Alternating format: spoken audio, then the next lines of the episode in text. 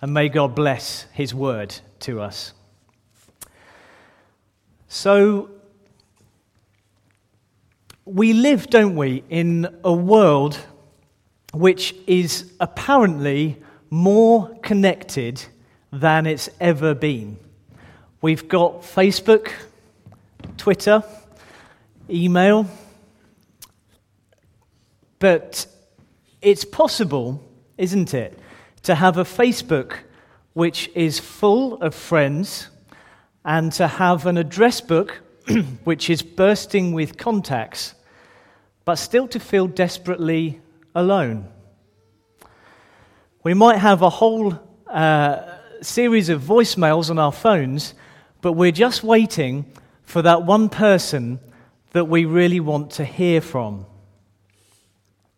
But friendship itself in our society is something which is increasingly devalued. It's not something that society views as particularly important. After all, if you think about it, friendship is not really necessary from, according to the human worldview, from an evolutionary or a biological point of view. You don't need friends for the human race to survive. It will continue to flourish and to grow despite that. And C.S. Lewis said this. He said, "To the ancients, friendship seemed the happiest and most fully human of all loves, the crown of life and the school of virtue. The modern world, in comparison, ignores it. It is something quite marginal, not a main course in life's banquet, a diversion, something that fills up the chinks of one's time. How has this come about? Few value it because few experience it." We can live and breed without friendship. The species, biologically considered, has no need of it. Some may even dislike and distrust it. So we live in a society where people feel increasingly alone, and friendship itself is devalued. It's viewed with suspicion.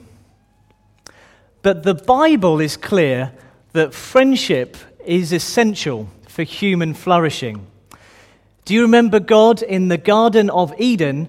He said, "It is good for man not to be alone." And obviously, in that context, he was talking about marriage. But he wasn't only talking about marriage. He was saying something very fundamental about humanity. And what he was saying is that companionship or friendship is as vital to us as food or drink. We need friendship. But I've got another question for you this morning. What would a real friend look like? What is a portrait of a real friend? And that's what we're going to look at this morning. That's what we're going to look at this morning in these few verses. So Paul talks about two of his good friends in these verses, two guys, and we learn from them about what the essence of a friend really is. Person number one is Timothy. We learn about Timothy. So we know that Timothy knew Paul since being a teenager. He met Paul on one of his missionary trips in Derbe and Lystra. He was the son of a Jewish woman who believed, but his father was Greek, a pagan. Despite the fact that his father was a pagan, we know that Timothy knew the Scriptures. He was well versed in the Scriptures because he learnt them from his grandmother Lois and his mother Eunice. He worked with Paul, establishing churches at Philippi, Thessalonica, and Berea, and he looked after Paul while he was imprisoned. And there was a very close bond between Paul and Timothy. Timothy was mentioned in 6 of Paul's epistles, and when when Paul, in fact, was dying, he had a dying wish to have Timothy at his side. It was Timothy he wanted there. And in 2 Timothy, he says, "Be diligent to come to me quickly." He wanted Timothy there by his side. So much did the Apostle Paul value his friend Timothy. But the second person we come across in these verses is Epaphroditus. And the name Epaphroditus, he had been devoted to the Greek goddess Aphrodite. Aphrodite was the Greek goddess of love and also the patron of gamblers. But Epaphroditus, true to his name, he had the character of a gambler. He was willing to risk his life in order to take the gift that the Philippian church had prepared to Paul in Rome. And when he got to Rome, he worked so hard there for the gospel that he succumbed to a life-threatening illness, from which he eventually did recover in the end, and then he returned to Rome. But both these men are exceptional examples, Timothy and Epaphroditus, of what a good friend is. And I just want to look very briefly this morning at some of those qualities in these verses. So they display these qualities, but often the things that they display are in very, very short supply. The first thing that they showed was a rare concern. We see in verse 20, Paul says, "I have no one like-minded who will sincerely care for your state." Do you sometimes feel that finding someone who really cares is like finding a needle in a haystack? Do you sometimes feel that? Not only can it be a cold, hard world out there, but sadly, unfortunately, even in the church, it can feel like a cold, hard church at times. I'm not talking about our church specifically, but the church per se. It can feel like a cold, hard church. The bottom line is you can often number the friends who really do care on one hand. Who's really there for you when the going gets tough? Who will answer that late night call when you're vulnerable and distressed? Who cares enough to ask how you are and really mean it? Who cares enough to listen to your answer? Who will really pray for you in the comfort of their own home when the doors are closed and there's no one to see you praying for them? Plenty of us can appear caring on a Sunday morning, but who's really there when you need it during the week? They're uncomfortable questions, aren't they? And we ask them about who's there for us, who cares for us in that way. But the other question is equally uncomfortable: who do we care about for in that way? It says in Romans, it says, "Let love be without hypocrisy." Let love be without hypocrisy. In other words, let your declarations of how much you love people and how much you're there for people be backed up by actions. That's what Paul says. Let love be without hypocrisy. And that's the quality that Paul found in Timothy. It says, "I don't know anyone else like this guy. He sincerely cares for your state." He has that rare concern.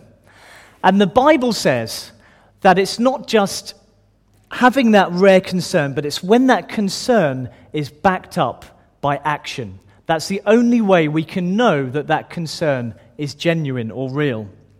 It says in 1 John verse 3, it says, "But whoever has this world's goods and sees his brother in need and shuts up his heart from him, how does the love of God abide in him? My little children, let us not love in word or in tongue, but in deed and in truth." Indeed and in truth. A rare concern, a rare concern. That's the first thing we see in verse 20.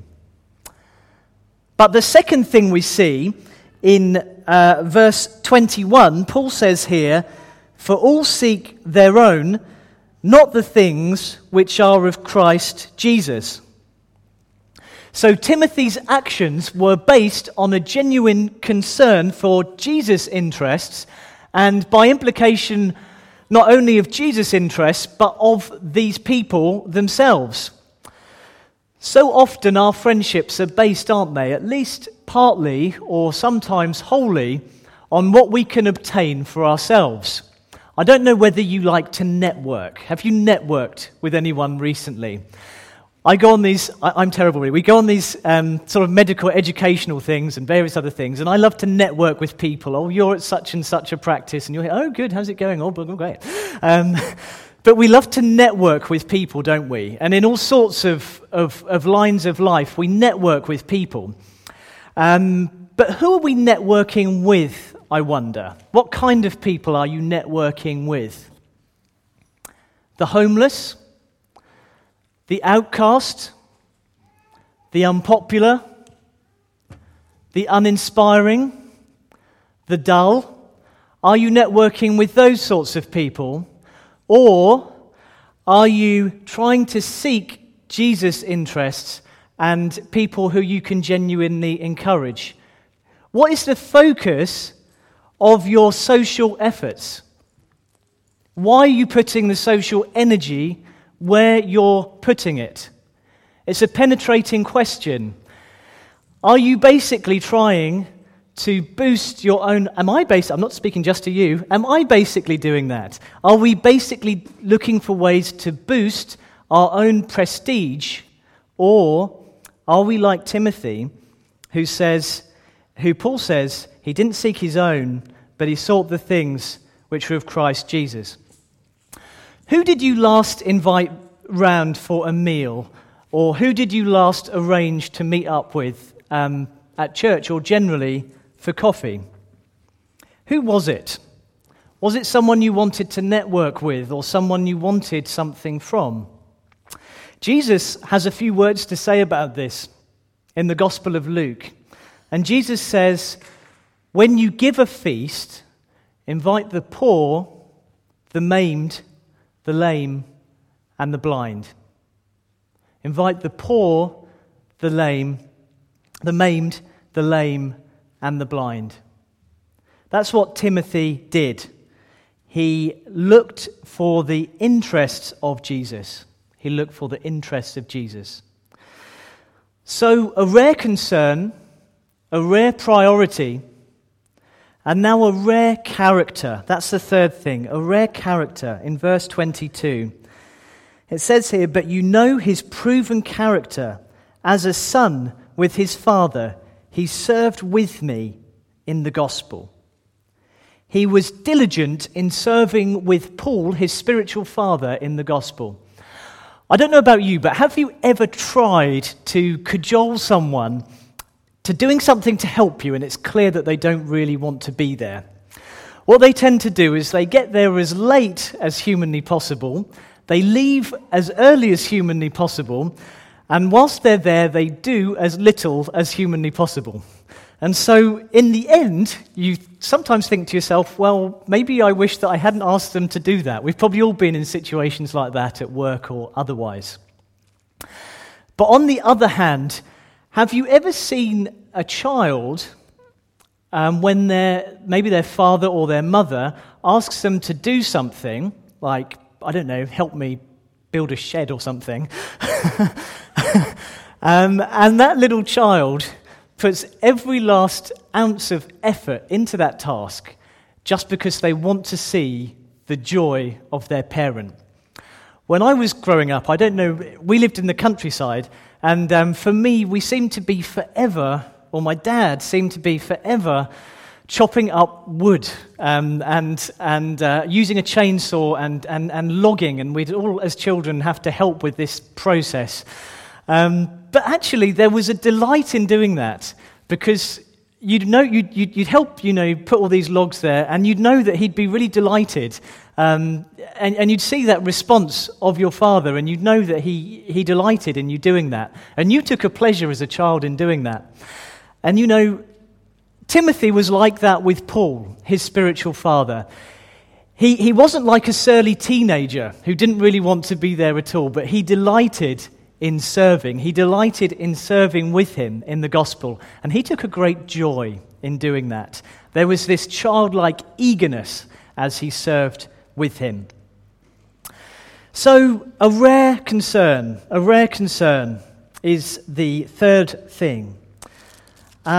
But then we go on and we look at Epaphroditus now, and we just look at a few brief points from Epaphroditus. And it says in verse 25, "I considered it necessary to send to you Epaphroditus, my brother, fellow worker, and fellow soldier, but your messenger and the one who ministered to my need." One thing particularly strikes me in that list there, and that is fellow soldier. You know, there are few bonds formed between people like the bonds that are formed when you're on the front line facing battle. There are few bonds like that. Some soldiers struggle when they come back to normal civilian life because the intensity of the relationship that they've experienced being on the front line, they feel the loss of that. They get back into normal society and they realize how detached in comparison normal society is. And they feel the loss of that camaraderie. It's that camaraderie that causes one soldier to fling himself onto a grenade for the sake of the rest of his battalion. That kind of camaraderie. And that was the camaraderie that Epaphroditus experienced with Paul. Camaraderie. A rare camaraderie. But also he describes himself there as a fellow worker, working together for the gospel, for the common aim. Do you remember the sprinter? Do you remember the video, the YouTube video there was of that sprinter? And he was lagging behind when he was running, and his brother was a sprinter as well. And he kind of pushed him. He deliberately kind of lost his own place in the race, and he pushed his brother through the finish line. I don't know whether you saw that video, but it was really quite moving. And that's what we're called to be as Christians. We're called to be those who push our brothers and sisters forward along the front line, even if that means that maybe we take a few steps back. We push them along the front line. And Paul says in 1 Thessalonians, he says, "We exhort you, brethren, warn those who are unruly, comfort the faint-hearted, uphold the weak." That's what we should be doing, fellow workers, working together for the gospel, comforting the faint-hearted and upholding the weak, upholding the weak. So fellow soldiers, fellow workers. But now verse 26, we see something else about Epaphroditus. We see something quite interesting about him. It says here, "Since he was longing for you all and was distressed because you had heard that he was sick." And what we learn about here is that Epaphroditus had a rare response to suffering. A rare response to suffering. When most of us suffer, we focus inward. When I have, which is natural, when I have a cold, which is normally man flu, then I focus inward.